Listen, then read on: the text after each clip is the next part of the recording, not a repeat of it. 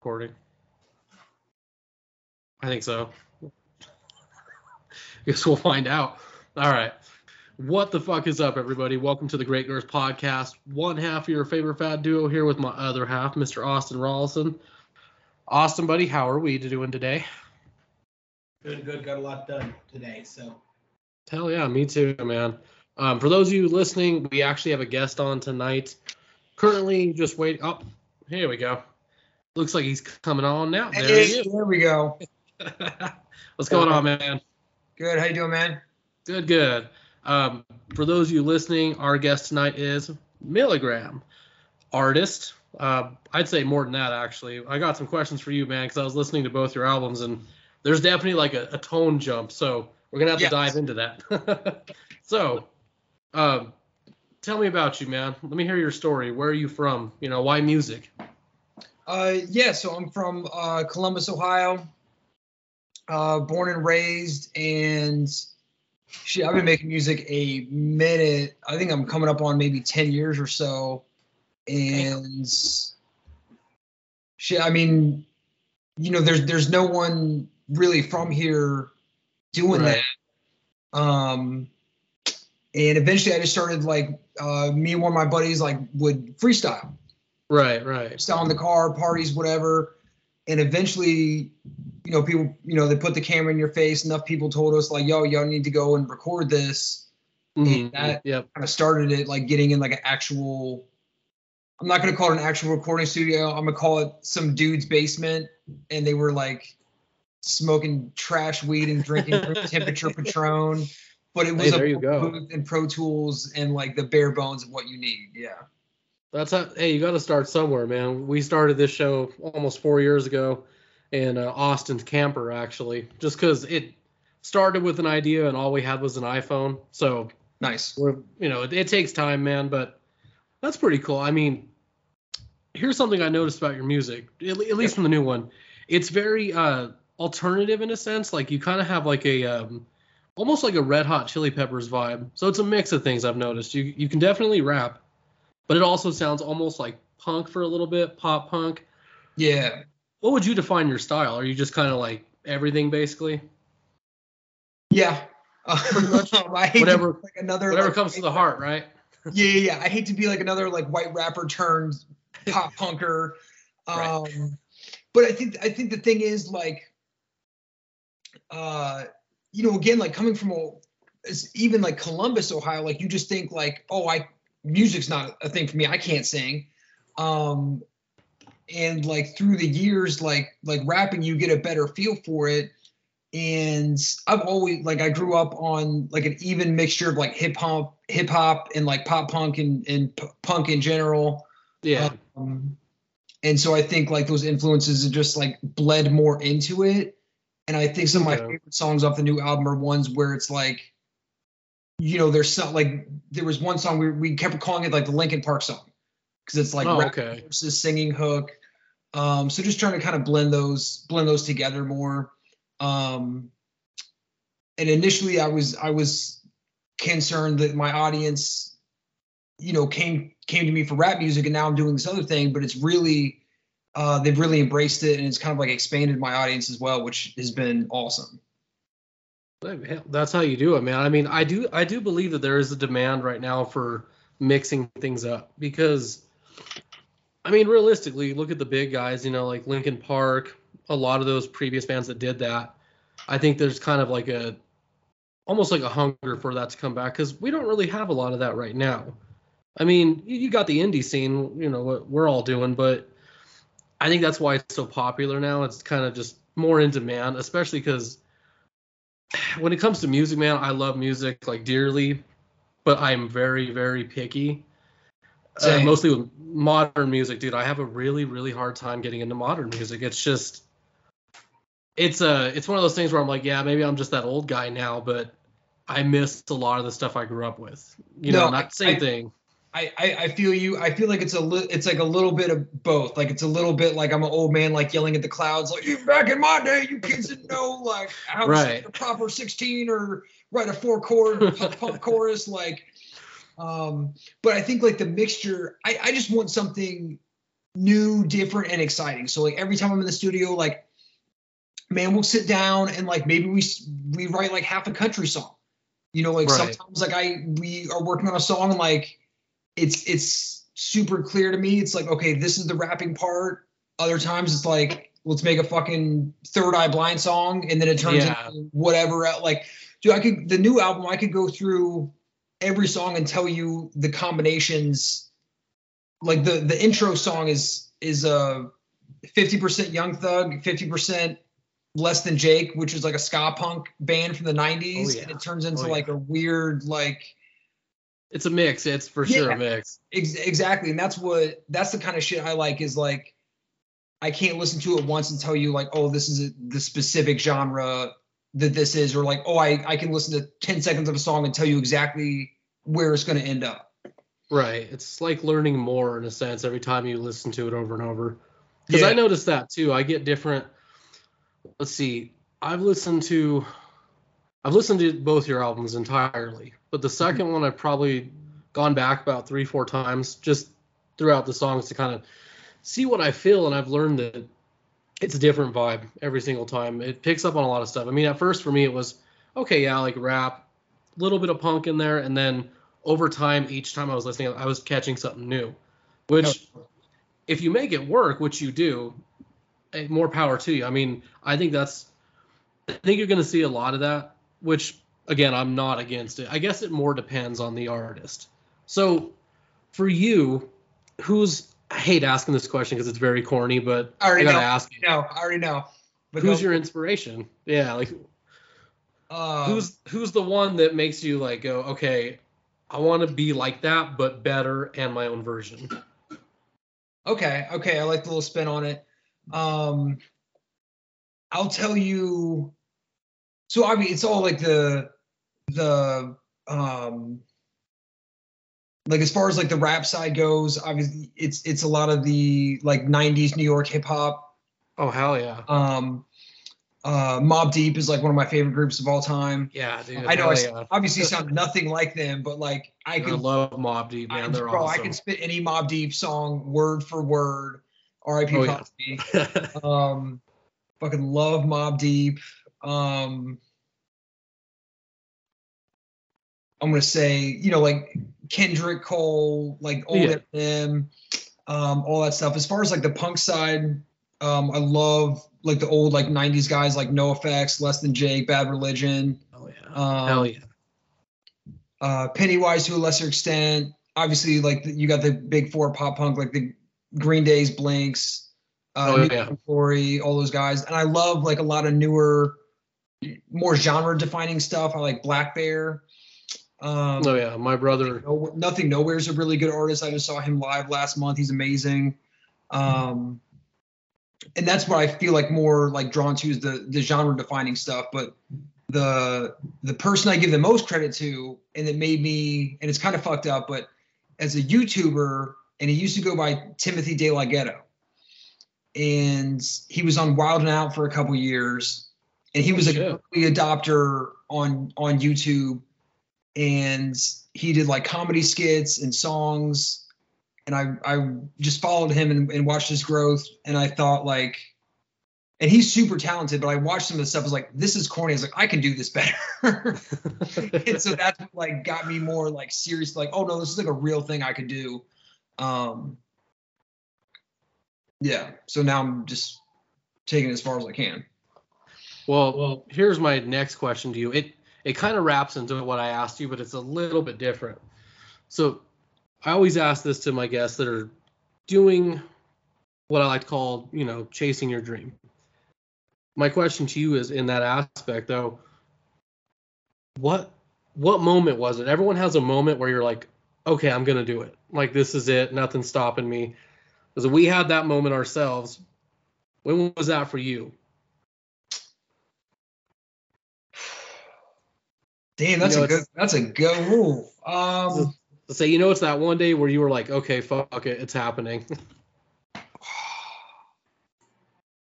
Shoot, I think for me, man, it was seeing, uh, getting yeah. a look at my bank account and seeing that I do the same thing every day from nine to five. Yeah. and it depressed the shit out of me. I was like, man, I've always wanted to do podcasting. I want to be a writer. All basically, I want to be all over the place. I just Yeah. want to do what I love and make money doing it. Absolutely. And I saw, yeah, I saw that, you know, the bank statement. I was like, this fucking sucks. I'm gonna make a change. I don't know how, but we'll figure something out. I, I think mine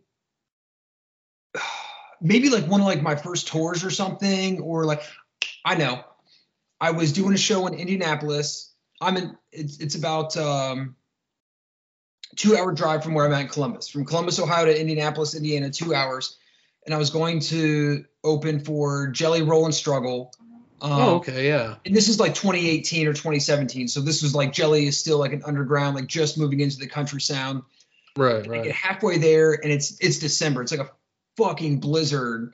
And I called the promoter and I'm like, bro, is this show even fucking happening? like I'm driving 40 miles an hour in a 70 mile freeway. Like, do I need to turn around? He's like, fuck no, the show's still happening. And I got there and it was sold out. And I get backstage and I'm talking I'm talking to to uh Jelly and Struggle. I'm just like, yo, and they they were blown away. Because I mean they right. I'd done shows with them in the past and they do great in the Midwest, but um, I think it kind of surprised all of us. And, uh, you know, just like performing to see that many people come out in Yeah. like limit weather and like the reception I get. Um, and then you jump off stage, you got the Sharpie, you're signing the titties and the boot, you know, all the fun All stuff. the fun stuff. And it was like, yo, this is and but to but like your bank account when you were talking about like, you know, that Saturday night, Monday morning, I gotta clock in. yeah.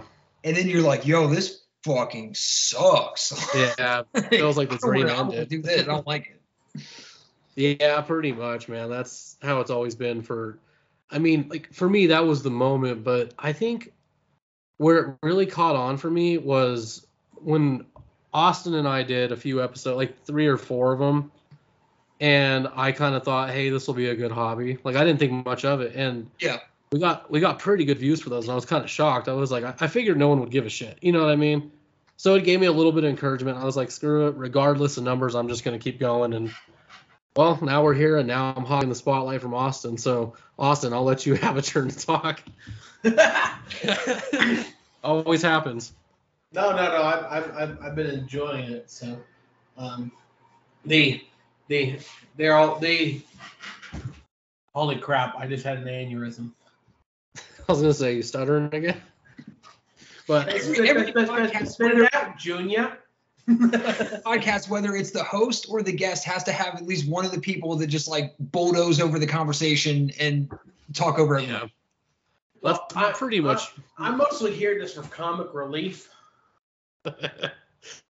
essentially i mean austin and i are uh, we're an odd duo man we don't really go together at all but we're basically best friends we can sit in the same room and have numerous fucking conversations that go really nowhere just for the sake of it you know and austin's always been yeah more the comic relief or if you catch him on a bad day he's got some pretty good rants i mean all you have to do is tell him that you think spider-man no way home sucks and we can go into a full episode of him talking shit about it but Whoa, whoa, hold on, hold, Austin, are you pro or anti No Way Home? Extremely pro. pro. I will box people who Okay. are Okay, dare no, to, I'm on. to transgress upon the greatness of that film. No, I'm on I'm on your side too. It's just I just love seeing you get worked up over that. Or if you tell him that Man of Steel is a good movie, which I think it is, that'll get him going too. I don't know about the. Man of Steel, but No No Way Home is is a top five MCU movie for me. It's a good movie. I will say No it Way made Home's me fantastic. Uh, and Man of Steel, I'll say it again, is a trash movie that doesn't understand who Here we go. Superman is and tries to force Superman to be someone he's absolutely not. Meaning a murderous psychopath who cares about nothing but himself. a himself. murderous psychopath. Bro, does the he's he snaps uh, Zod's neck. yeah. That's fucked. The the real the real tragedy is wasting the casting of Henry Cavill. Yes, because Henry On- Cavill could have been great. Yeah, like say say what you will about like the Snyder and all that stuff. Like Henry Cavill, like the how they handled Superman. It's a waste of a casting. It's like LeBron on the Cavs. Like you had him on the Cavs for ten years and you couldn't get him any support. Like that's the tragedy. There is that like You Right. have perfect Here's the casting. problem. Fucking The waste. Snyderverse has excellent casting across the whole. I mean, Jason Momoa is awesome. Gal Gadot is awesome. Even Ben Affleck is really cool. The problem is that Zack Snyder doesn't know what the fuck these characters are. He goes, you know what's cool? Army Man cool. Let's make Batman Army Man. Army Man cool.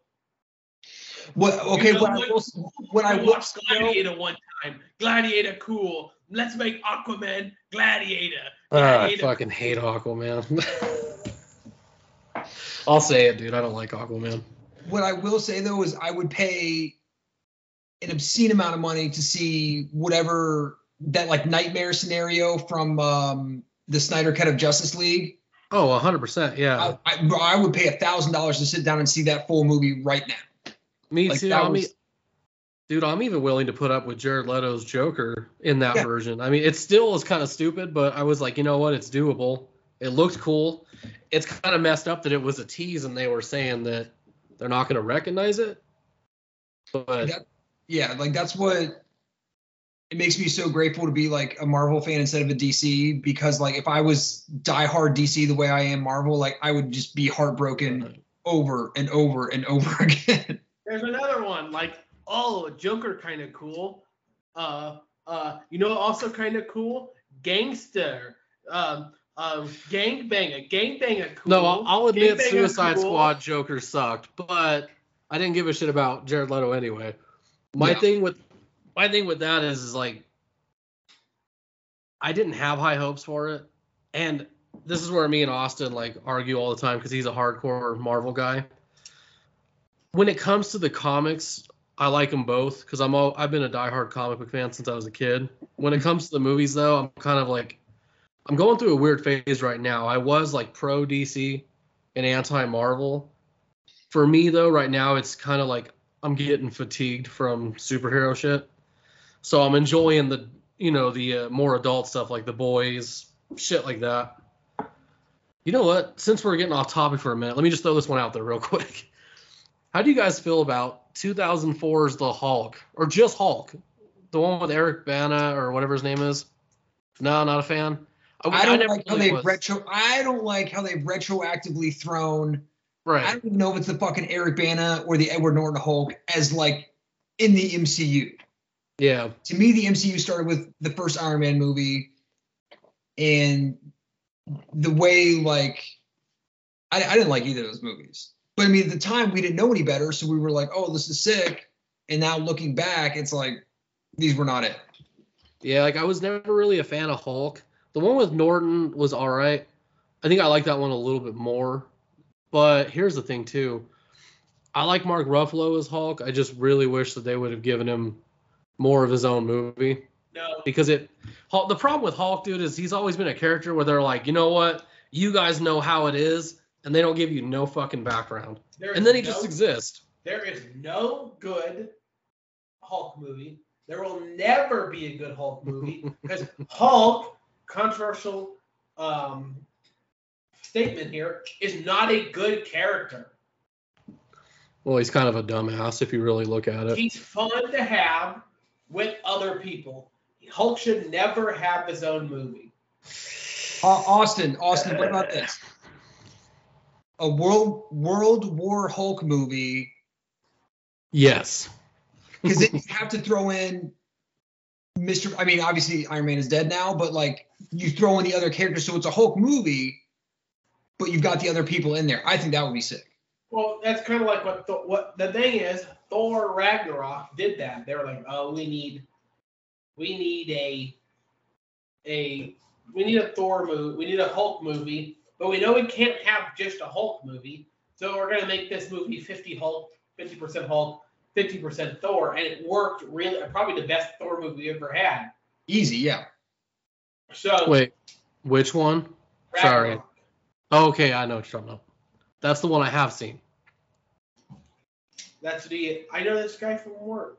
but Okay. um, yeah, so I would be interested in a World War Hulk movie, but the pro you're going to have to make it a movie about like the Illuminati or the people who are still back at, on Earth defending it, and not be about Hulk. And Hulk is just a the villain of the movie, and then it'd probably be a good movie. If they go World War Hulk, and it's from his perspective the whole time, and he's the main character, and he has to actually carry the carry the narrative um, bulk of the movie. It's going to be a bad movie.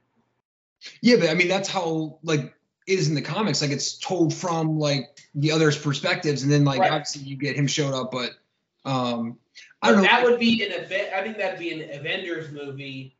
It'd be a it'd probably be Avengers World War Hulk. It wouldn't be Hulk World War or something like that, where Hulk's Yeah. the tagline of the movie. Um, I think that's how they'll make it. I think I think Kevin Feige understands that Hulk is not a character that can carry a franchise, but he's more. He's kind of like an old like an old wrestler where like he can't be the star anymore, but he's really good at make at lifting other people like newcomers to becoming stars. Yeah. So Hulk is like John Cena. It's kind of fucked up. I like John Cena. Everyone likes John Cena, sort of. Uh, you know, I gotta ask you this, just because you're a musician. I ask every person that dabbles in music this question. Honest opinion, how do you feel about Machine Gun Kelly? Just honest opinion. I will tell you, and and I hate that like. I feel like you I can't get into it without coming off as like a full like meat writing scenario, but uh, being being from Ohio, I've seen Machine Gun Kelly perform probably a dozen times and probably met him half a dozen times. Um, like around the time like when Wild Boy came out, I mean he performed once a month in Columbus, different venues and stuff. And so like to be have like a front row seat to see that like rise or whatever. Um you know, and like I it's clearly an inspiration in my music to shift from like full on rap to like bringing in more like instrumentation and stuff.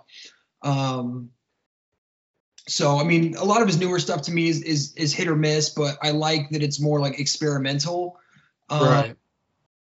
and you know like the whole like he he was doing songs like sleeping with sirens and he was on warp tour for i've seen him on warp tour in cincinnati um, right. so the whole thing of like oh he lost to eminem and now he's you know had to run off to a new genre or whatever is is not 100% accurate but um no i got i love me some machine gun kelly Well, I will say this. So, like, I had never heard any of his music until my brother, I have a younger brother who was like mad in love with him, but I had never heard any of his music until he showed me the video where, uh, what is it? He was dissing Eminem or whatever, and I was like, "Who Yeah. the fuck is this guy? Like, it's got a death wish, bro." And so I'll admit, at the time, I was like Team Eminem. I was like, nobody talks shit to Eminem and gets away with it. Like, Yeah. he's gonna destroy this dude. Well, anyway, my brother played me some of his music, and I was like, yeah, this guy sucks. Then when he did the experimental stuff, I actually liked it because my all I know how stupid it sounds, but my all-time favorite artist band of all time is Blink 182. So hearing that Travis Barker yeah had something to do with it, I was like, oh, okay, it definitely sounds like something that Blink would have produced. You know what I mean? So like, it wasn't. I didn't think it was that bad. I will say, as a, I've never met him, so I don't know how he is as a person. Some of the stuff he is doing currently is questionable. I will admit that. Like, but who doesn't do weird shit? I mean, how often do you hear like, oh yeah, the celebrity? Like, yeah, they, they all do weird shit all the time. I think a lot of it is they're just either going through something or they know that they're gonna get attention, so they're like, fuck it, this is my new get up, and people like me, they'll get with it. Yeah, and I feel like that's what like a lot of like the wild outfits and like all like the the high profile relationship stuff might be geared towards. But um yeah, I mean I remember when when he dropped Rap Devil, like you and you gotta remember, like everyone's so scared of Eminem. Right. Who is he battled? Like obviously, like before he That's he true. up and stuff, he's doing the rap Olympics, underground battle and stuff like that's like hardcore. You need to, you know, be talented and show up and do that. But like, bro, you can't be tell me like Ja and Benzino or like lyrical maniacs that he can barely beat. Like, it, it, and it's not punching. It's basically like Eminem's been punching down in battles his whole career. Yeah. Um, and not intentionally, they're dragging him into it, but like I feel like MGK was the first like real rapper that was like, oh no, I'm gonna like throw some shots. And um I give I give him the credit just for doing it. You know, you can, we can sit here and debate all day long if he won or not, but like at the end, it's a big win for him because we're still talking about it. yeah, I was gonna say honestly, man, I don't think there. I don't think any of them won because I'm that kind of guy where I saw some of the. I was hearing like that conspiracy that people thought it was a staged thing, Yeah, and I figured, well, why not? Because that would actually be great for MGK. What better way to tell people your name other than to say "fuck you" to one of the biggest MCs out there? So it's believable for sure, but at the end of the day, whether it's true or not, I don't think either of them really lost, but they definitely won because Eminem's a big name. That's going to draw people back to looking up his old shit or even investing their money and time in his new stuff. yeah, For MGK, that makes him like huge. You know what I mean? Like now people are clicking on his Instagram, and I mean we're talking about him now. You know, and yeah. I mean, I think another is the first song you ever listened to him from. You know, yeah, you know how many people were introduced to him, but like, here's this fucking psycho that just like made a whole music video dissing Eminem. Like that's nuts. right. Um, but yeah, I'm always a and dude. So much of this, the music stuff is all uh WWE. Like it's all like fake it till you make it. Throw the smoke screen up. Like That's how it seems. you know, yeah. Like I'm sure some of that stuff is is real, but Oh yeah, I- I bet you a lot of it's staged. I mean, uh, I remember growing up, I was a big Eminem fan, and I was also an ICP fan. And yeah, I know. here's here's what I always tell people because Loser alert! Loser alert! Loser alert! I still listen to their music, but I learned this terminology from my stepdad. So he was the big ICP fan. He was what you would call a juggalo. Yeah. Well, as time went on, he started getting rid of tattoos, throwing shit away. But he kept their music, and I was like, "So what's up? You're not a juggalo anymore, or what?" And he's like, "You know, I'm an ICP fan. I'm not a juggalo. Big difference." And I was like, "All right, whatever." So what I figured out is that's similar to like um, who's getting hated on right now? Nickelback. So like I'm a Nickelback fan, dude. I don't really give a shit, but I for sure wouldn't turn that up if I was next to somebody in traffic. That's what ICP is to me. That's a it's a headphone band. But anyway, a headphone band. I love that. But you got you got to give up to them though because they're still independent. They Oh, yeah. marketing geniuses. Like they're Oh, like dude. a modern day Kiss. oh yeah, they're millionaires. They. Pick up the image. Their their fans. The amount of people I know with Juggalo tattoos in Oh, the I know, year dude. 2023. My my my um my main tattoo artist I work with. sh- There's three tattoos she won't do. Um, one is like any kind of hate speech, like a swastika or something. Uh, two is other people's names, so like a boyfriend or husband or wife, whatever. She won't do that. And three is she won't do ICP tattoos. Oh yeah, Those are the only three man. things she won't do. it's kind of smart when you think about it. Well, Yeah. well, well, when I was a kid, the common thing you knew was that they hated each other. ICP and Eminem hated each other. Yeah. Well, like mid 2000s, they had squashed that, but they kept pretending to hate each other. Like they full on admitted to people, like, hey, all that hate was in the 90s. We figured out that we can capitalize on it. So now it's an act. Otherwise, we're just fine. And that's, yeah, I'm like, that's very wrestling right there. I mean, what better way to sell a story? That's the way I see it. Yeah, facts. Oh, this is going off topic, but I got to trail back. You said you went to Warp Tour once, right? Oh yeah, I've been a bunch of times. I'm jealous. I've never been, dude. I want to go so bad, but like they ended it, and now there's rumors that uh, the what is it? It's like the copyright deal or some law finally. There was a law that would prevent them from trying to bring it back. A lot of it had to do with like ownership and something else, but that period's over now by 2024, and they are talking about bringing it back. Is it worth it? I got to ask you that. Is it worth it? So obviously it ended a long time ago. So it, Warp Tour Yeah. is made for 15 year olds that only have 30 bucks because you Yeah, are in a parking lot baking under the sun for 15 hours. Like if you can surviving off like cigarettes and monster energy drinks, like yeah. it's the only way to do it. Um, but but yeah, so Warp Tour is owned and operated by Kevin Lyman, and they really shut it down out of like a, a cost thing. Like on one on one hand, you had like half the bands were messing with underage girls and getting canceled every other day, and then the other Yeah, thing a lot of like the, problems. the traveling circus that it is like and i hate to be that guy but like just the economy and inflation and stuff i saw some musician the other day on like tiktok or something and he was talking about volunteering Okay. basically like the, the cost of touring is so high. Like that's why you're seeing all these all these artists uh cancel tours cancel dates reschedule dates. Anytime you see an artist rescheduling a date whatever reason they give is bullshit. It's low ticket sales. Or you're seeing Oh, okay. these these tours and they add on more and more artists to try and get people in the door because like I mean hotels, gas, traveling, all that stuff like touring is crazy. The, the amount of money you need to bring in with merch and ticket sales in the door to get like a tour profitable is crazy. That that kind of makes sense now, because I've always wondered why they do it like that, and then some of them don't even give an explanation, which kind of shitty. But at the same time, I mean, if you bought a ticket, I imagine you're going to go regardless. That actually that happened to me. Uh, I went to out here in Denver. I went to the Motley Crue, Def Leppard, and Poison concert, but that shit got delayed like three years like numerous times. So it pissed me off each time, but I finally went. It was totally worth it. I have learned though, and actually, you know what? This is a good question for you. So, me personally, man, I'm not really a big fan of stadium shows. They're cool if it's like the Rolling Stones or someone you'll never see in your lifetime, Yeah. and you happen to be lucky enough to do so. I'm more for like the small venues, man. I like the really small places. Do you feel the same way? Because I've noticed it's more of a connection. Dude, absolutely. Like,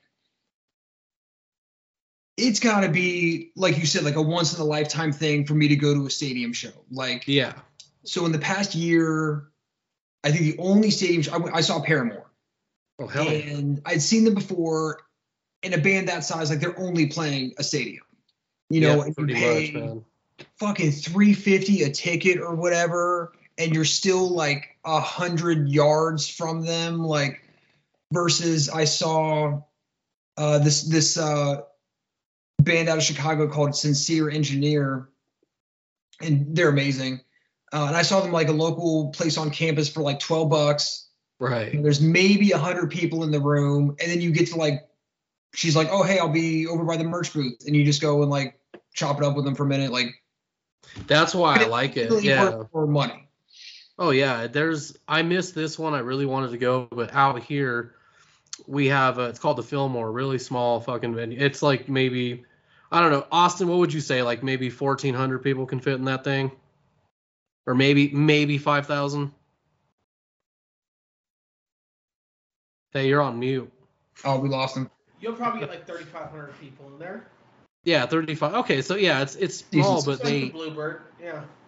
Okay, and they had had, uh, it was Sum 41, Simple Plan, and The Offspring torn together.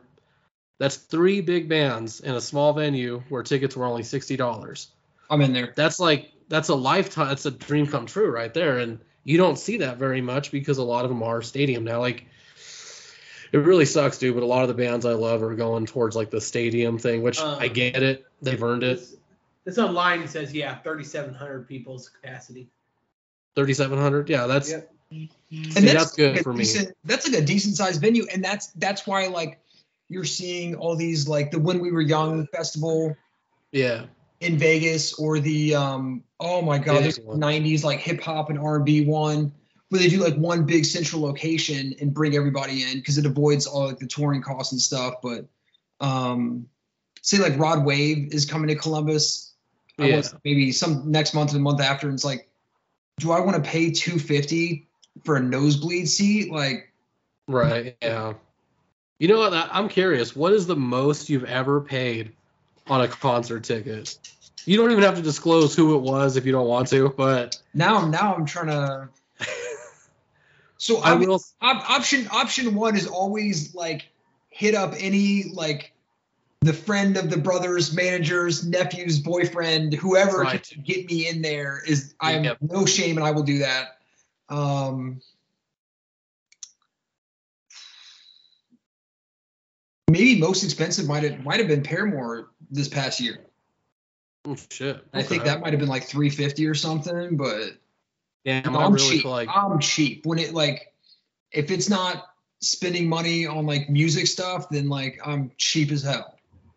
I typically am too, but now I feel like a moron, man, because that Motley Crue concert I went to a year ago. Uh, first off, I I'm not telling the full truth. I only paid half of it, but the grand total of one ticket was nine hundred and fifty-seven dollars for nosebleeds.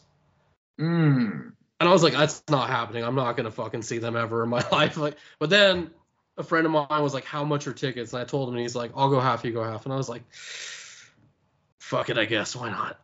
So yeah, I made the fucking horrible decision of doing that. But I mean, I had a good time. It was fun. I just I'll never do that again, dude. There's I don't think there's any band and or artist in this world that I would spend that kind of money on to see.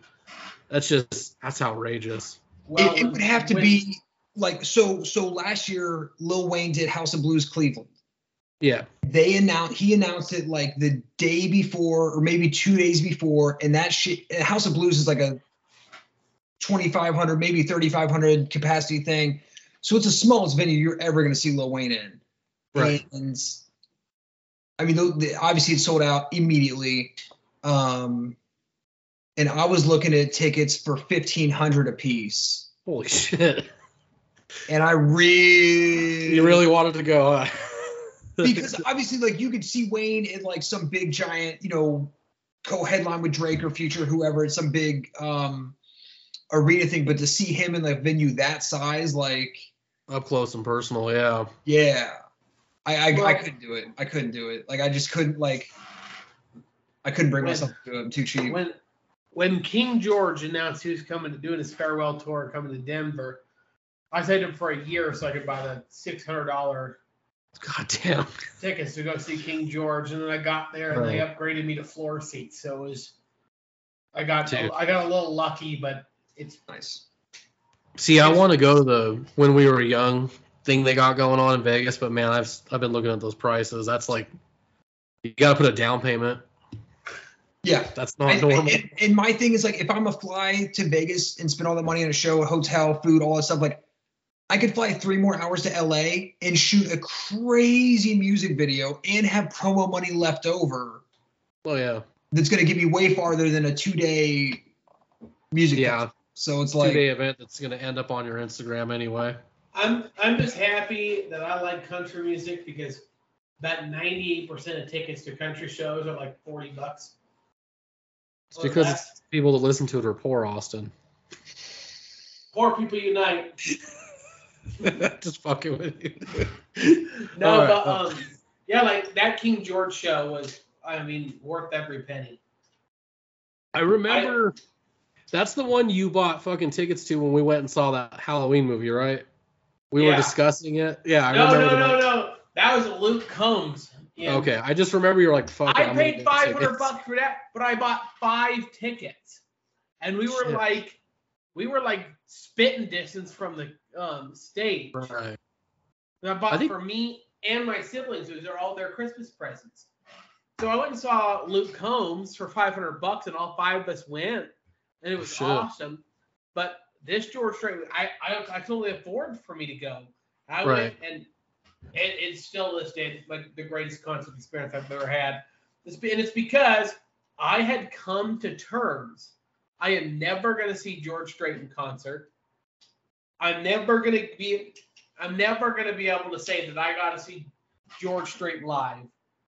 And like the fact that it just everything came together perfectly. I got the day off from work. I didn't think I was going to be able to. I had enough money saved up. I didn't think I was going to be able to. He came to Denver. I didn't think he was going to be able to. And I was able to buy and I won the lottery to get first bid tickets because I'm part of the George Strait fan club. The Oh, fact sweet, that all those Gotta things, all Yeah. things came, all things came so perfect together, so I could go see him. I was, I was, I was freaking out. And there are people who are like, "Oh, you're freaking out. You're gonna go see George Strait. I don't know who that is." I'm like, dude, this is like seeing Michael Jackson. Right. It's like it's the This biggest moment This for is you like in your life. seeing Elvis. This is like this is like go watching the Beatles. If you like Oh, yeah. rock, if you like rock, it's this. If, if you like pop music, this is like seeing Michael Jackson. Yeah, that's kind of how. See, that's how it was for me when I saw Blink 182 in July. It was a big deal to me because I've seen them numerous times before, but I had never seen them with the classic lineup of Tom DeLonge. So it was a big deal to me. I was like, I have to see this because it may never happen again. I got to see the other version, which I'm not a hater. I actually enjoyed the secondary version, as I like to call it. Because let's be honest, it's that's not Blink 182. That's Mark Hoppus, an Alkaline Trio. It's another Travis side Barker. project. Yeah, yeah. That's like a Yeah, it's a side project. plus I still 44 love it. boxcar racer type. Yeah, thing. dude. Like that's kind of what they were coming off the coattails of. Let's try something experimental because we don't want to be pop punk forever. Yeah. But Tom comes back, and I was like, yeah, I don't care. I spent about almost 400 per ticket. No, it was like 350. Ticketmaster was the one that was raping me because Oh yeah. yeah, it would have been if the ticket's 350, Ticketmaster goes, "Oh, thank you." 50 now bucks just because. Yeah. Yeah. There's a country artist, I can't remember his name, but he recorded an album out here in Colorado at the Red Rocks venue. It's a live album, and he named the album All My Homies Hate Ticketmaster. yeah, just the title alone got me like kind of hooked. I was like, you know, it's country, but I got to give it a try because there is a movement right now where you got a lot of artists that are kind of pushing back on Ticketmaster and some of these places, dude, that charge outrageous, ridiculous prices. Your ticket's supposed to be 200, but then you get charged an extra what feels like a hundred or two hundred dollars. Yeah. And all all they have the audacity to offer you too is six months to Apple Music, four months to Sirius XM that no one really listens to anymore. Uh, you know, like you would think the options would be better, but I don't know, man. I mean, I guess it depends on who it is. It really does, because like I said, that was a big deal. I had to. I didn't care about the money. I was like, yeah, I'll go. Screw it. Got decent seats too. So I saw. Have you? So have you? Have you been to Red Rocks? I've only been once. Oh, I haven't actually. I went. Well, see, I didn't go to attend the concert. I would have loved to. I I had never been beforehand, and everyone talks about it. So my dad takes me. I was like 17 when I went, and I was like, "Holy shit, dude, that's a lot of climbing," because it really is a big ass barricade of rocks. Yeah. But dude, I I gotta tell you, it's probably one of the best places to do a concert for sure. No, I would I would love to go to a show there. I saw like I didn't even hear about it until like I saw it on TikTok and the South Park guys did like a one Yeah. show there of all like the South Park songs. They brought out like, Yeah. all these like crazy uh guests and like and musicians and stuff. And I was like, I'm that's something I would have been like, oh, thousand dollars, like take my fucking money. Like I almost did, man. I was actually looking at like afterpay for payment plans because I really wanted to go. But That's when you know shit is fucked up when they're like when you can put a fucking music ticket on layaway or they'll finance. yeah, a, like finance. that's like That's too gotta be some kind of predatory lending, illegal shit. Yeah, Red Rocks is fantastic. I saw Midland there. Um, I I saw Billy Strings there. I saw um, was it Pigeons playing ping pong? You saw actual pigeon birds playing table Yeah, tennis. there's That was a really weird band called Pigeons Playing Ping Pong. And then, a, uh, so Pigeons Playing Ping Pong opened for Goose. huh? Goose. What a weird lineup. sentence I've ever. So, um, I actually didn't go. I didn't pay to go to that show. Our truck got in to serve to that show, and I said the top one of the top ten stupidest sentences in my entire life because of this. I was um getting the truck ready, and, my, and um, I told the guys, "Hey, put this, this, this in the truck. Oh, don't bring any hummus to, don't bring any hummus to the Apple event. I want all the hummus for the goose people." the fuck? because they're all hippies and they all don't eat meat. Oh, Oh.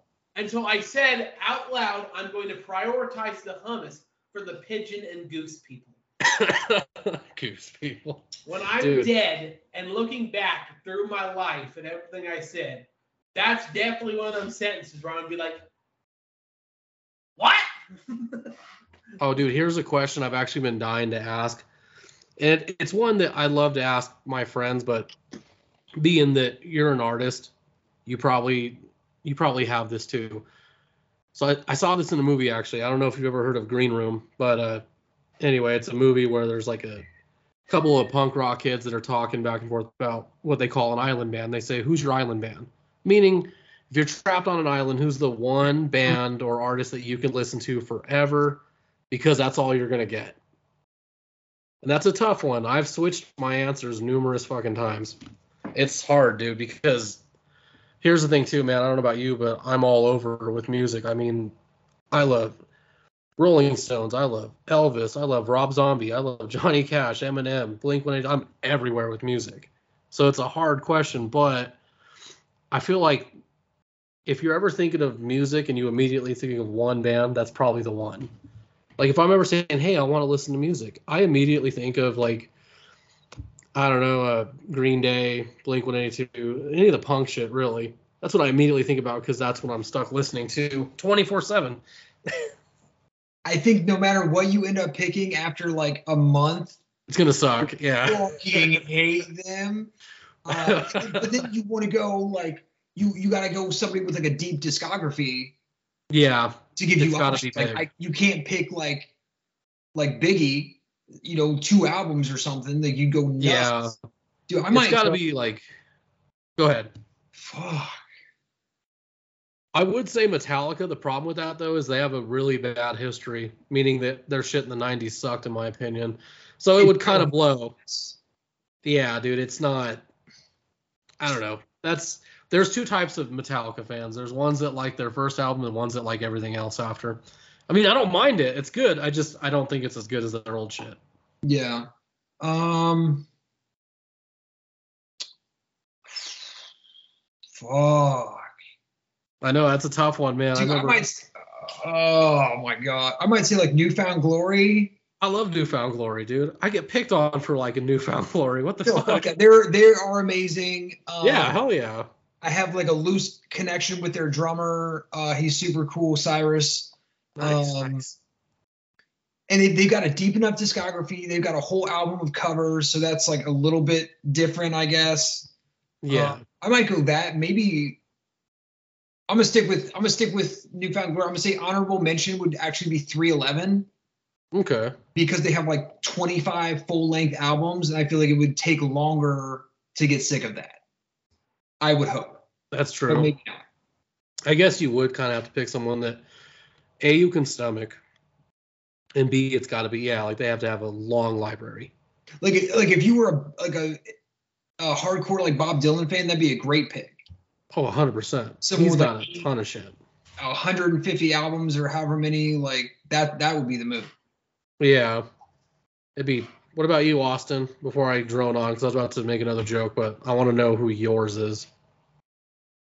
King George. George Strait. 72 number ones. Oh, King George is George Strait. Yeah, the goat. The man. The ma- all my exes live in fucking Texas, baby. I learned something today. Thank you, King George. See, I don't mind country music at all. I think it's just more like uh, Austin's always saying that there is some good new country music, but you have to find it. And I'm like, yeah, I think I agree because a Oh, lot of the crap you oh. hear on the radio. Oh, but Emily Ann Robinson just put an album out that might be the best album all year. It is freaking gold. I've She- never, I don't She even. was on the she was on the voice. She Right. lost on the voice. She moved to Nashville. She started a um she and then she just released her first ever album self-titled and it might be the best album all year. It's freaking fantastic. That's a real smack in the face to those fuckers if you think about it, because she lost, right? But then she goes out and becomes a fucking artist. Yeah, like that's That's the ultimate flex, if you ask me. dude that's that's the move on those shows because if you win before like american idol the voice i don't know if they still do this but they used to when you sign up like the, the shit you sign to get on the show says like if you win you're automatically enrolled in this dog shit record deal Yeah, yeah, yeah.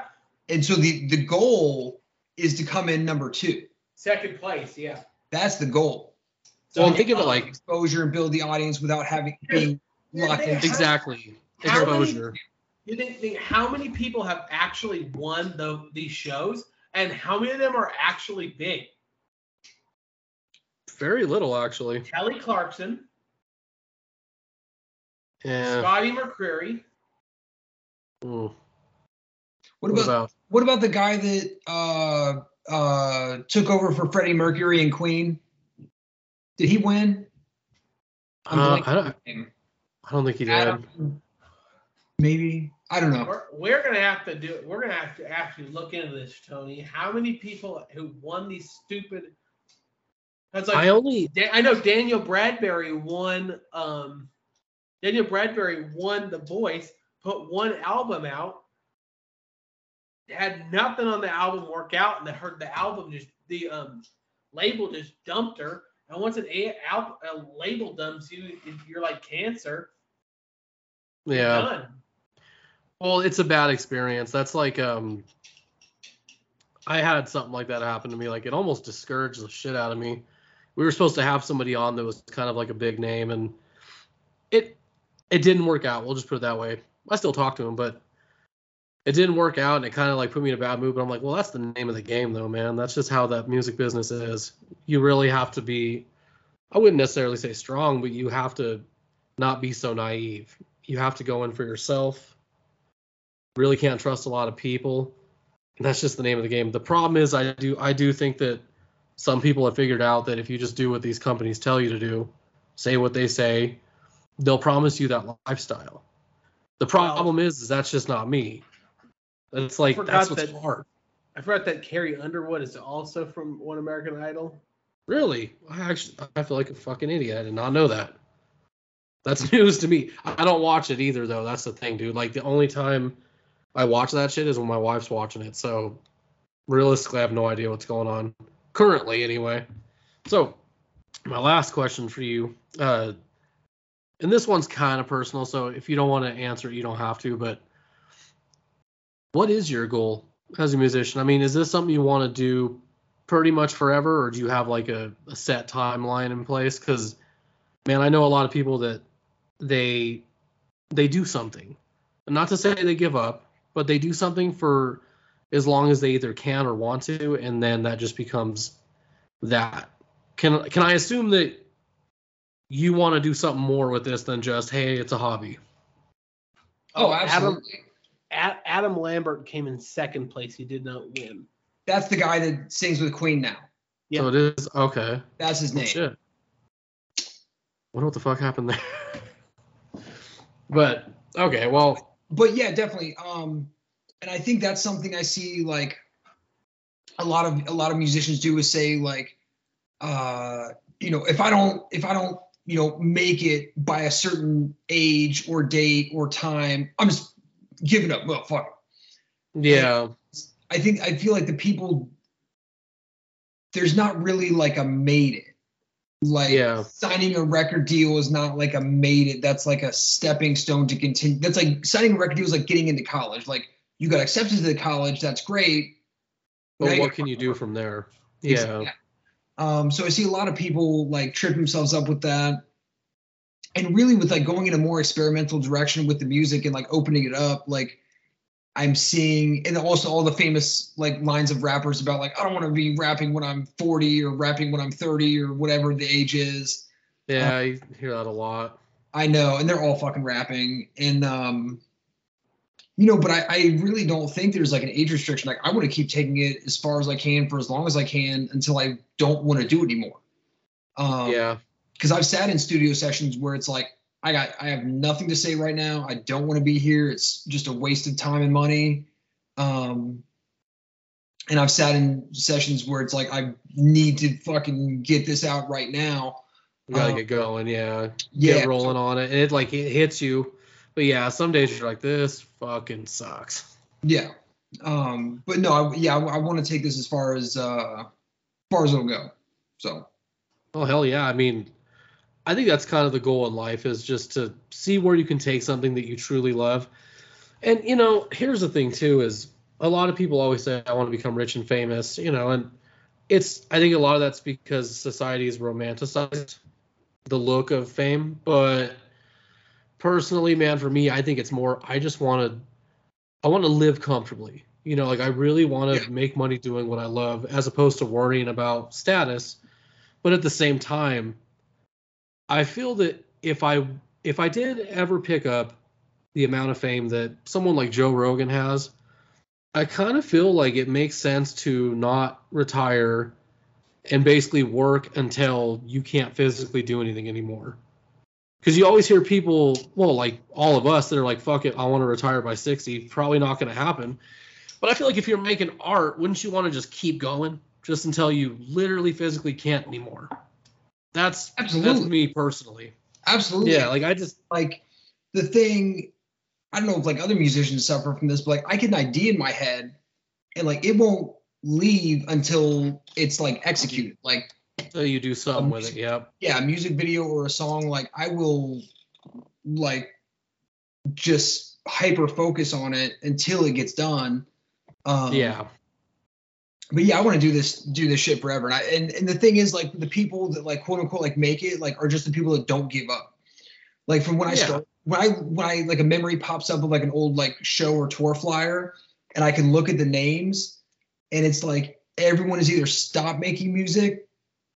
It, it's see there's 10 names on the flyer. See fuck there's 20 names on the flyer. Yeah.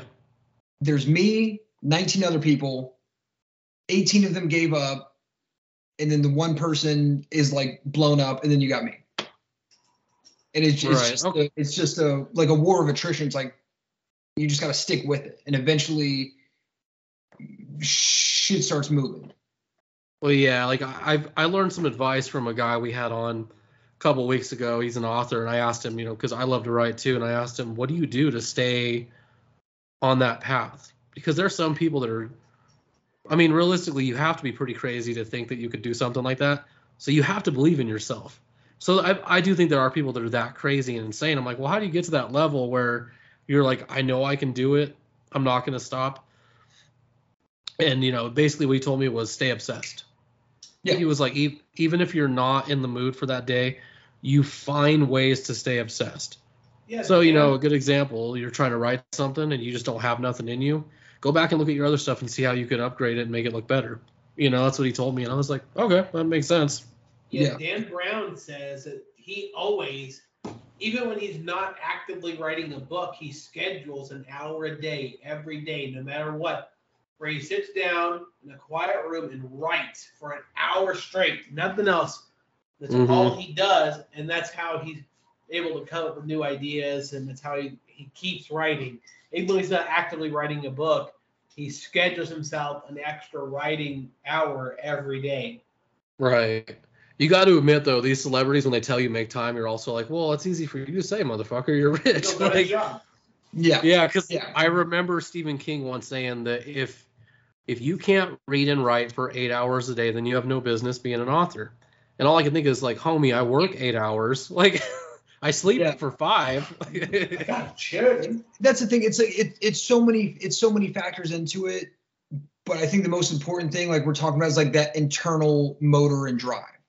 yeah, you gotta have. I bitch about it all the time, but like if if I'm not pushing something forward, it ain't gonna get done. There's no one breathing down my neck saying like Right. when's the new album coming out, when's the new video gonna be done. Like I'm I gotta be the one, you know, on my producer and engineer, like finish the beat, get the mix done, like Only you could make it happen. Ultimately, uh, yes. Yes. that's the fair way to say it. Yeah. Um. Oh shit! Unfortunately, we've each reached the end of the road, which sucks. We'd love to have you back on soon, man, because I can tell there's a lot we can dissect and go over. But before we actually close, I'd like to take this time to not only say thank you for coming on the show, but to give you the opportunity to plug your stuff in there. let the listeners know where they can find you. Oh yeah. Um, yeah, you can follow me everywhere at uh, milligram six one four M I L L I G R A M six one four TikTok, YouTube, Spotify, everything. That's what I'm under. Um, got a new music video out now for Always Been Outcast. Go watch that. And then Absolutely. I'm dropping a EP sometime before the end of the year, so stay tuned for that. Um, yeah, and I appreciate you guys. Appreciate you guys having me on. And we, bro, we can do a whole nother episode, and Austin and I can just argue about the Hulk for an hour straight. Hey, there I- we go. Yeah. I can do that. I can I can pick up some Hulk books, and we can do that. Hell yeah. Well, hey, man, uh, we appreciate you and stay in touch. We got to have you back on soon. Uh, for those of you listening, if you like what you heard here and you want to check out more, you can find us at thegreatgirthpodcast.com, as well as Spotify, Apple. We're pretty much everywhere, but the home base is where it's at. I am Tony, here with my homie Austin. Austin, buddy, I'll see you on the next one. Adios. Peace.